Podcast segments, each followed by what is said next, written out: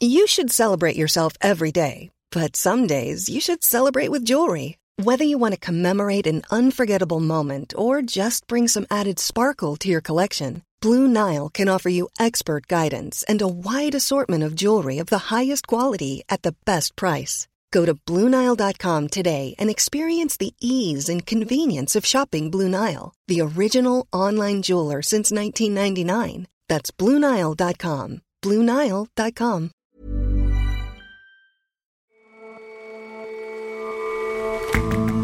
Hello and welcome to The Intelligence from The Economist. I'm your host, Jason Palmer. Every weekday, we provide a fresh perspective on the events shaping your world. For much of history, it was cheaper to eat out than to eat in. Not anymore. Far from it. Yet the number of people dining out is only going up. We examine the history of restaurants and the economic forces that have shaped them. And read any good books lately? Our staff sure have, and we've helpfully gathered up their recommendations for books of the year. Stockings, prepare to be stuffed.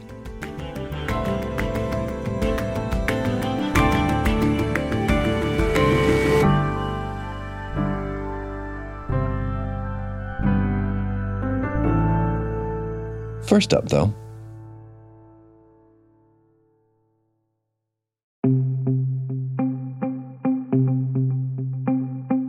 The massing of Russian troops at Ukraine's border continues to be a cause for worry.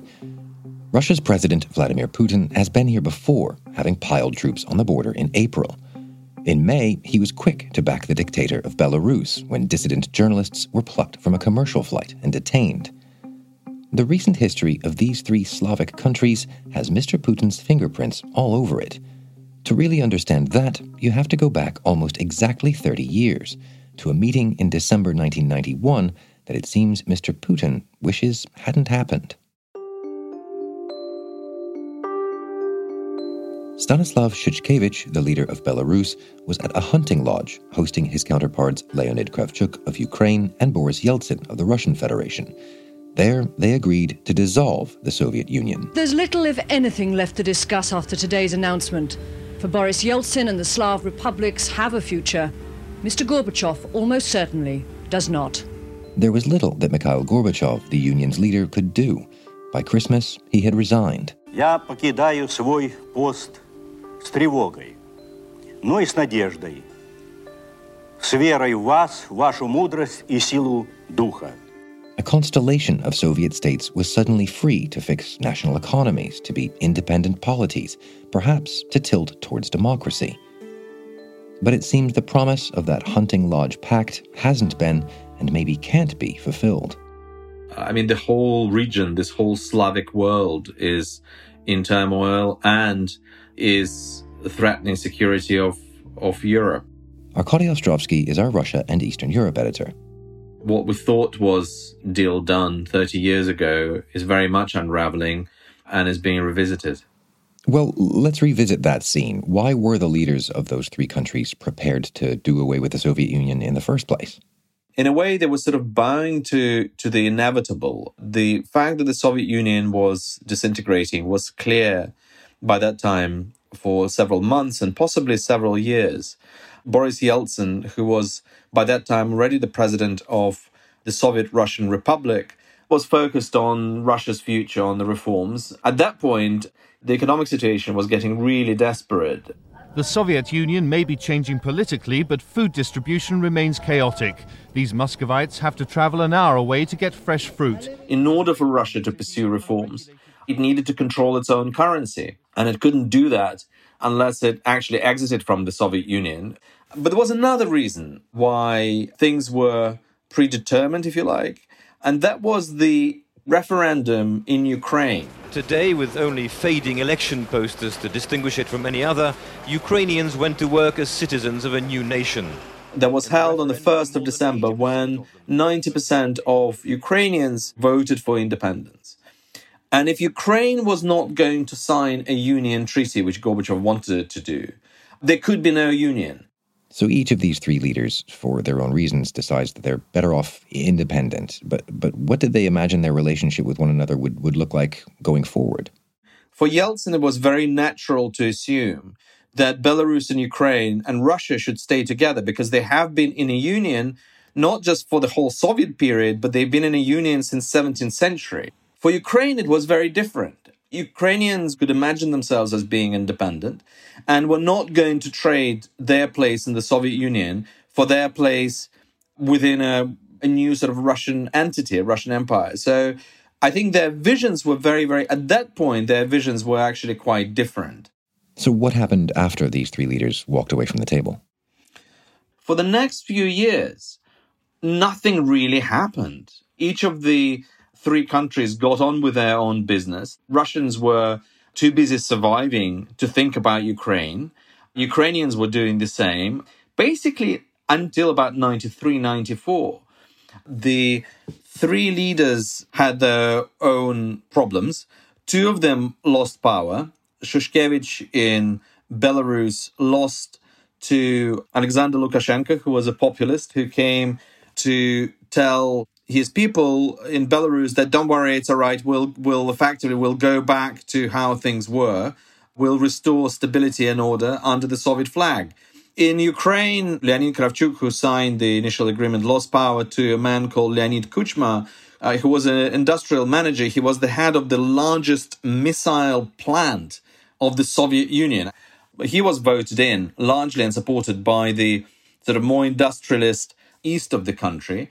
In Russia, Yeltsin uh, in 93 faced a revolt by the nationalists, hardliners, communist hardliners they were the ones who were crying out for the empire, and they were the ones who were uh, raising the issue of Crimea uh, as being core Russian territory, uh, etc. At around six o'clock this morning, Boris Yeltsin took the fateful step of ordering his troops and tanks to attack the White House and flush out the defenders. Yeltsin, you know, literally smoked them out of the parliament building with, with tank shells in all three countries, then nostalgia for the Soviet era has has taken hold, but in Russia, at least, it, it's kept at bay. When when does that start to change? I suppose it starts to change after uh, the arrival of Vladimir Putin in the Kremlin.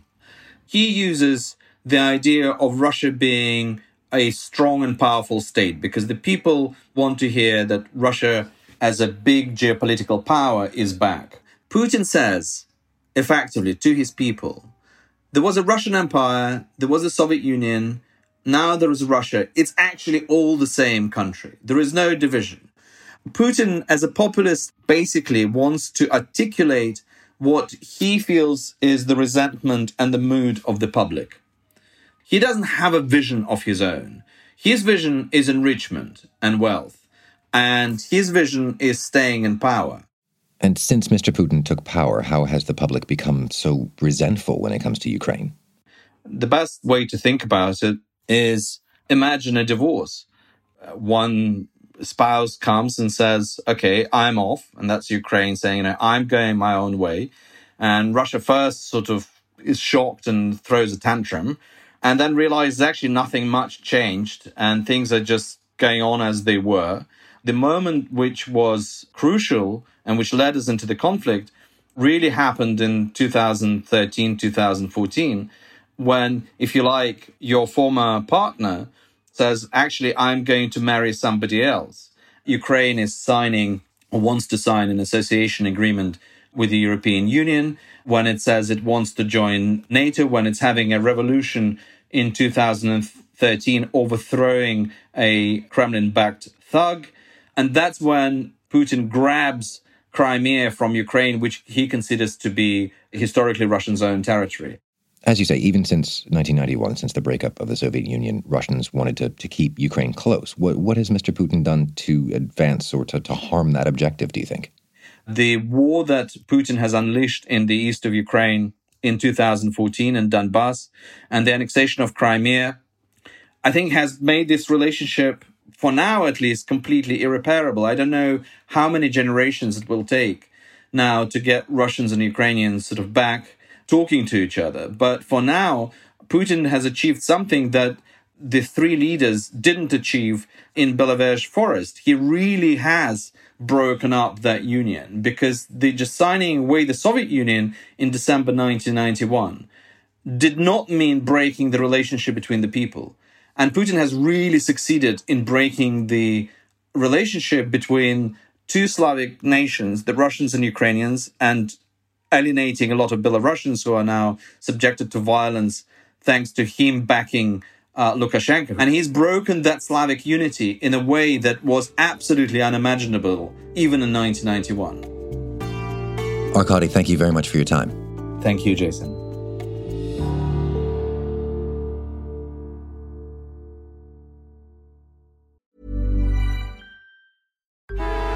Traffic jams, tailgating, pileups. Ugh, the joys of driving. How could it get worse? The federal government wants to have a say in what you drive. That's right. The Biden administration's EPA is pushing mandates that would ban two out of every three vehicles on the road today. Don't let Washington become your backseat driver. Protect the freedom of driving your way. Visit EnergyCitizens.org. Paid for by the American Petroleum Institute.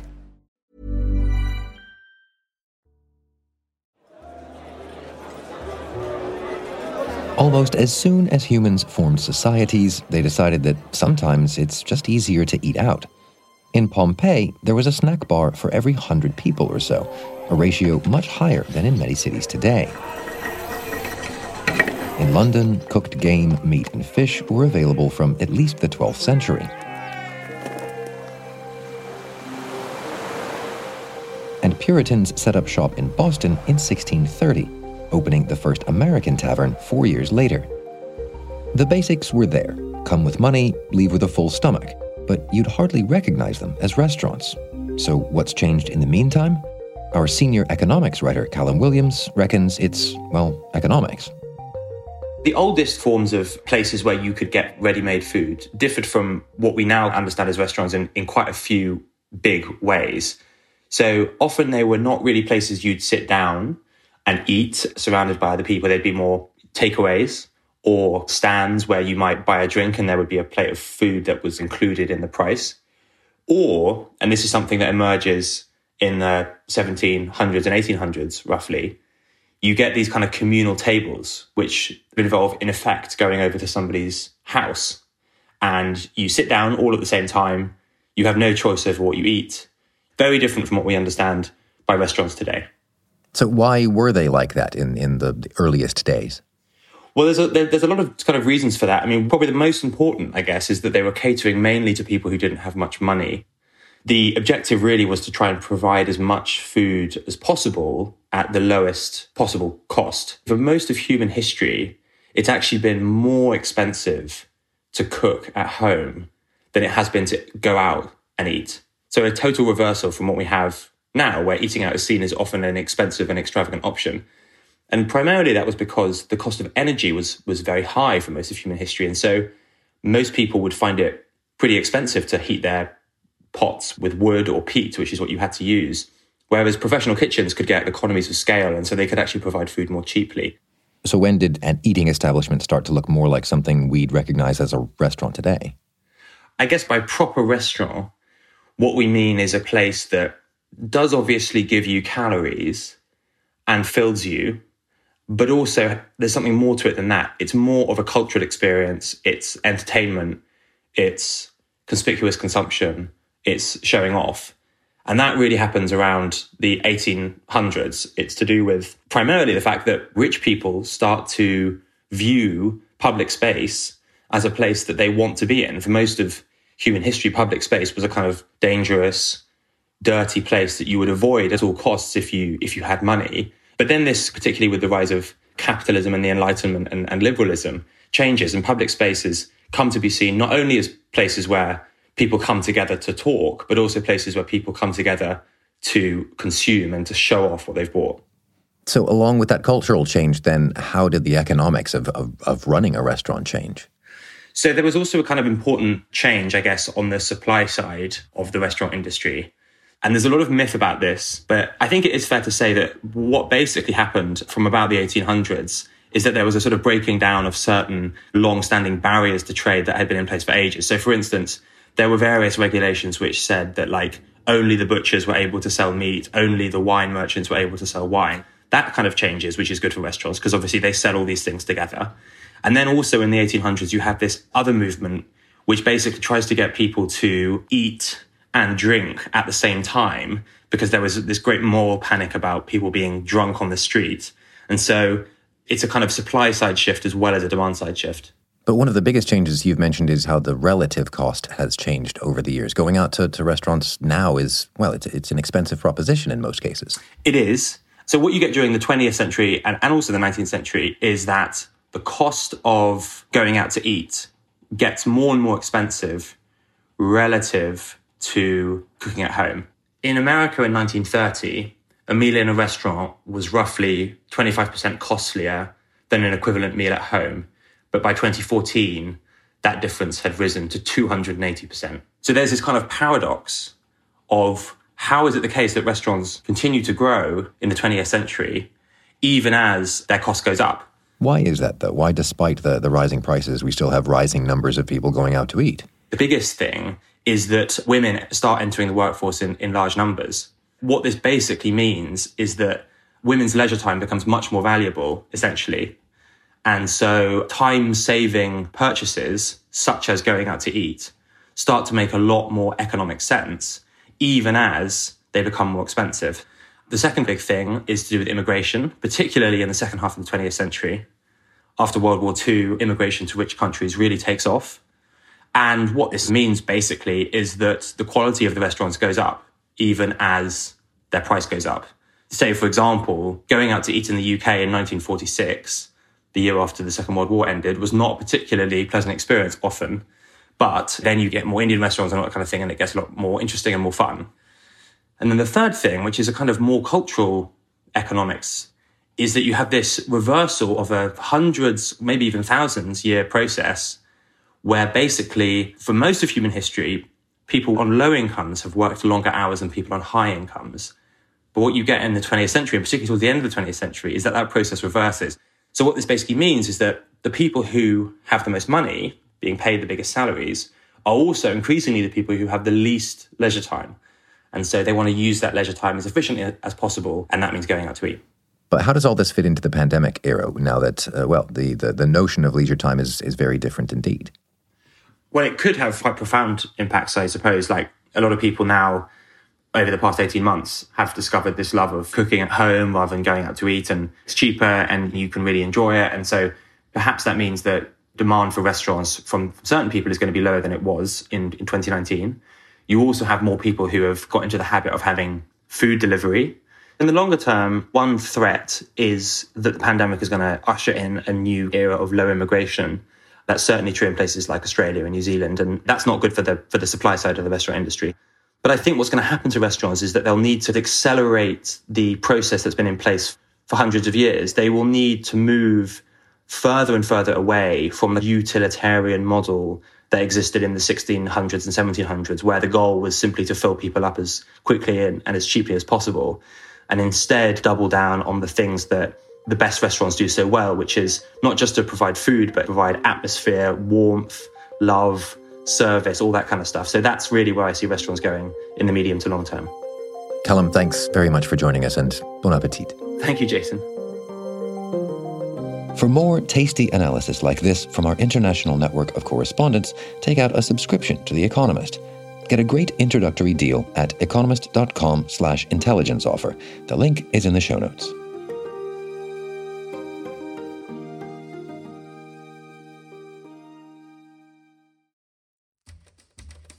Groucho Marx once said, Outside of a dog, a book is a man's best friend. Inside of a dog, it's too dark to read. Comedians may have had a hard time plying their trade this year, but authors have been as busy as ever. So, how to narrow down the best of those best friend books? Our correspondents and editors are here to help. Every year, we put out a call to all our correspondents to suggest their books of the year. We take their recommendations and we kind of mix them up with books that we've reviewed favorably throughout the year. And according to a secret proprietary algorithm, we come up with our final list of the books of, in this case, 2021. Andrew Miller is The Economist's culture editor. And it's a pretty varied selection, as readers will see in the paper. Themes ranging from God to the opioid epidemic in America to China and even cannibalism. Did, did, you say ca- cannibalism? Yeah, this was actually uh, one of my favorite books of the year. But uh, let me reassure you, Jason, that it's a work of fiction and the um, cannibalism is imaginary rather than real. It's a novel called Mother for Dinner by Shalom Auslander. And it's about a family of cannibal Americans who are part of the most reviled minority community in a place where, according to the book, everybody seems to be embracing their own uh, separate identities.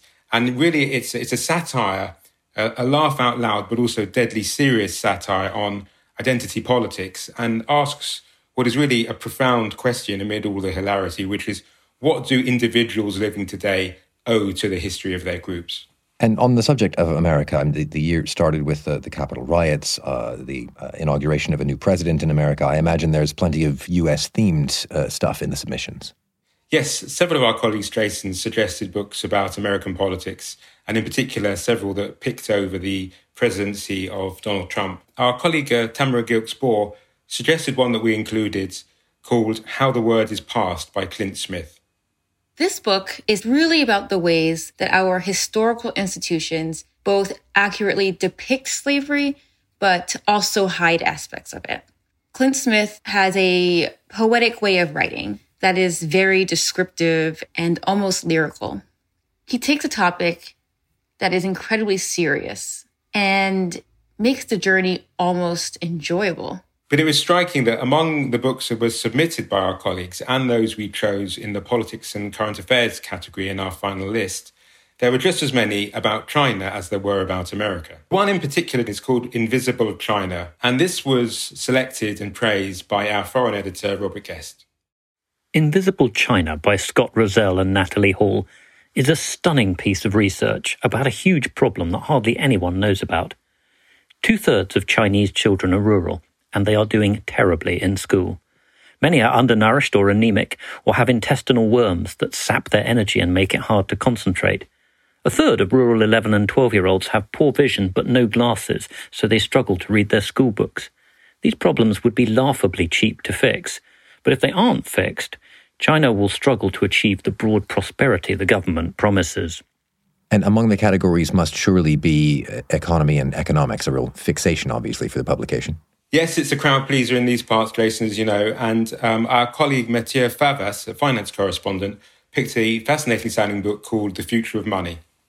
The book takes you on a journey from your very ancient forms of money, like you know the Greek drachma to, to gold coins, uh, but importantly, it takes you also to the present day uh, when cash, which is what most people think about when they think of money, is disappearing very fast. And it shows you how the emergence of new forms of money, uh, like cryptocurrencies, like central bank digital currencies, may transform our financial systems uh, and much more than that, actually transform our, our daily lives. And, and coming back to fiction, is there a non cannibalism fiction category? What's good from there? As you'd expect, Jason, we get a lot of submissions in the fiction category, but one that was suggested by more than one of our colleagues, in fact, is an entertaining book called Detransition Baby by Torrey Peters. And one of those who recommended it was Amy Hawkins. It's about three characters a trans woman, a cis woman, and a man who had recently detransitioned who decide to bring up a child together. And what I really loved about this book is that it's a truly bracing interrogation of gender and relationships without ever being overly worthy or preachy. And for readers who like travelling further afield in their fiction, another novel that we recommended is Chronicles from the Land of the Happiest People on Earth by Wole Soyinka. It's both a sophisticated thriller and a raging denunciation of Nigeria's political class.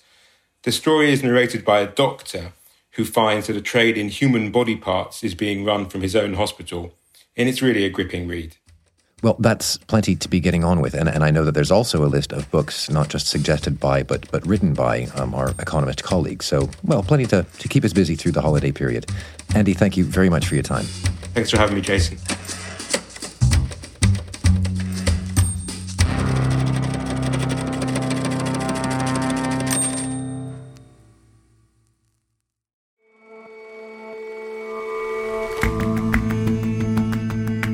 That's all for this episode of The Intelligence. If you like us, leave us a rating and a review, and see you back here tomorrow.